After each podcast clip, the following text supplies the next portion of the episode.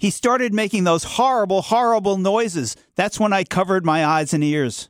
I'm Frances Crowe, and this is the Civil Liberties Minute with Bill Newman. That's what Dennis McGuire's daughter said after she witnessed her father's recent execution in Ohio's death chamber. Strapped to the gurney with poison injected into his veins, McGuire began to gasp and snort and make choking sounds, and his stomach was heaving and his fist was clenching. He was suffocating, and 26 minutes passed from the time the drugs were injected until he finally died. For this execution, Ohio used a new cocktail of untested drugs because the drugs once used for state-sponsored killings have become unavailable, the European drug manufacturers wanting out of the business of killing people.